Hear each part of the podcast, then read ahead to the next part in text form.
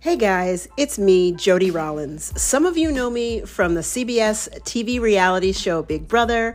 Some of you know me from this podcast, and some of you don't know me at all.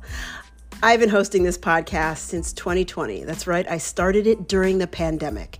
And I share all of my experiences, my stories, and observations. Whether it's personal or raw, serious or funny, I cover it all. I talk about dealing with depression and anxiety and how I overcame and continue to overcome all of that. We talk about pop culture and sometimes even politics. But whatever we do here, it's fun, it's titillating, it's interesting, and most often it will make you think.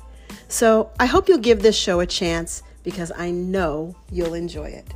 So let's get into it.